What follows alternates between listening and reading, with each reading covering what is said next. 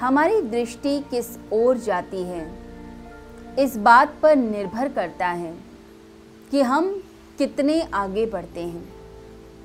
कई बार व्यक्ति दिन रात अपनी कमियों के बारे में ही सोचता है।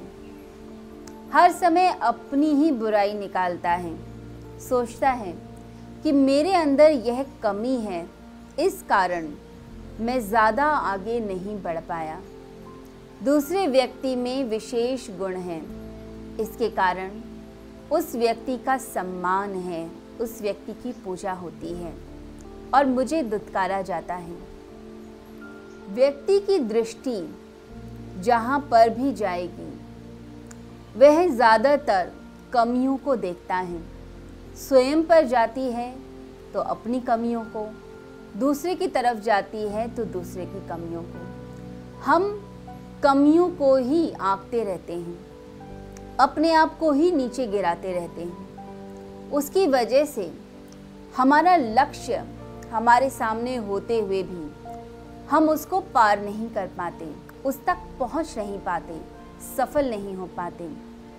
जब व्यक्ति अपने भीतर ऊर्जा को ग्रहण करता है, परमेश्वर की शक्ति से जुड़ता है, तब वह अपनी कमियों को भी अपनी स्ट्रेंथ में बदलना शुरू करता है। जब हम यह स्वीकार करते हैं कि हम जैसे हैं, हम वैसे ही हैं, अपने आप को पूरी तरह से स्वीकार करके, अपने लक्ष्यों को निर्धारित करके और अपनी कमियों को समझते हुए और उसे स्ट्रेंथ में बदलते जाते हैं तो हम ज़िंदगी में सक्सेसफुल होते हैं। एक बार की बात है एक किसान एक गाँव में दूर झरने से पानी भरकर लाता था।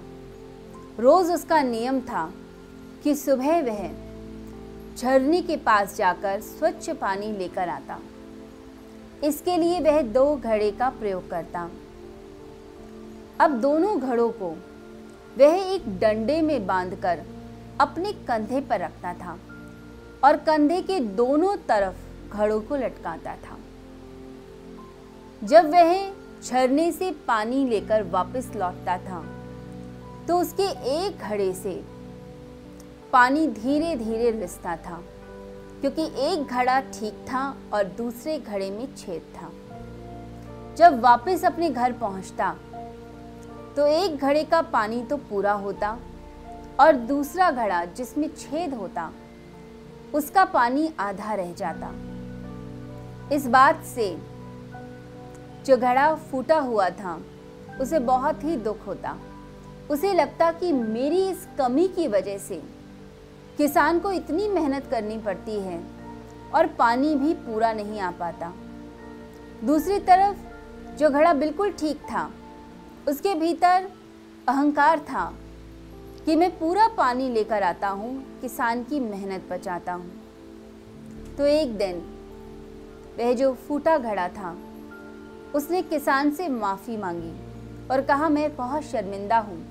मेरी वजह से आपको ज़्यादा मेहनत करनी पड़ती है। मुझे बहुत बुरा लग रहा है। तब किसान ने कहा, तुम दुखी मत हो। आज मैं जब पानी भरकर वापस आ रहा हूँगा तो तुम रास्ते में खिले हुए फूलों को देखना। तो उस घड़े ने वैसा ही किया। रास्ते में उसकी सारी मायूसी, उदासी दूर हो गई। वह प्रसन्न होकर घर आया। घर आकर उसने किसान से फिर से माफ़ी मांगी और कहा कि मेरी वजह से आपका बहुत नुकसान हो रहा है। किसान ने कहा कि मैं तुम्हारी कमी को बहुत पहले से जानता था। इसलिए मैंने एक काम किया। तुम्हारी कमी तुम्हारी कमी ना रहे, तुम्हारी स्ट्रेंथ बन जाए। इसके लिए मैंने रास्ते में फूलों के बीज डाल दिए थे। तुमने शायद ध्यान नहीं दिया कि जिस तरफ़ तुम होते हो, उसी तरफ़ फूल खिले हुए होते हैं। जो गड़ा बिल्कुल ठीक है, उस तरफ़ कोई भी फूल नहीं खिला हुआ। वह रास्ता एकदम सपाट है। जब मैं आता हूँ रास्ते से, मैं फूलों को देखता हूँ। तो मेरी मायूसी दूर होती है। मेरे भीतर प्रसन्नता आती है और उन फूलों को मैं ईश्वर के चरणों में समर्पित कर पाता हूँ, अपने घर को सजा पाता हूँ और यह सिर्फ़ तुम्हारी वजह से है। क्योंकि जो तुम्हारा पानी, जो उसमें से रिश्ता है, वह उन फूलों को सींचने का कार्य करता है। तो तुम्हारी कमी इस समय तुम्हारी स्ट्रेंथ है। तो यदि हम चाहें तो अपनी कमियों को भी अपनी पावर बना सकते हैं, अपने आप को बहुत आगे बढ़ा सकते हैं। और यह जो कला है, अपनी कमियों को अपनी पावर बनाने की, यह कला हमें ध्यान से मिलती है। यह कला हमें योग से मिलती है। योग और ध्यान हमारे भीतर एक धैर्यता लाते हैं।